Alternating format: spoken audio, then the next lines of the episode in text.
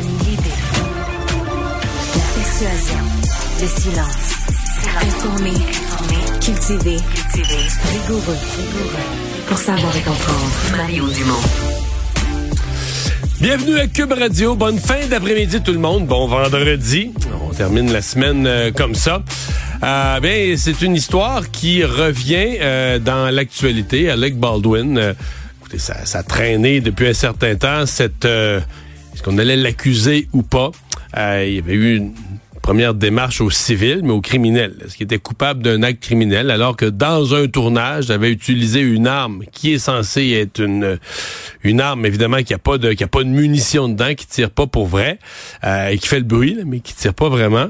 Et euh, bon, euh, finalement, bon, ça, ça avait comme on avait l'impression que ça allait tomber. Il a donc des accusations d'homicide involontaire, involontaire, pardon, qui retombent à nouveau sur Alec Baldwin je vais vous avouer probablement que le procureur regardait ça plus en détail que moi, là, tous les tenants et aboutissants. J'ai toujours pensé que malgré que ça a coûté la vie à quelqu'un, puis c'est grave, que c'était un accident de un, et que si négligence il y a, euh, la personne qui est responsable, la personne qui est responsable des armes euh, est un peu plus responsable que l'acteur.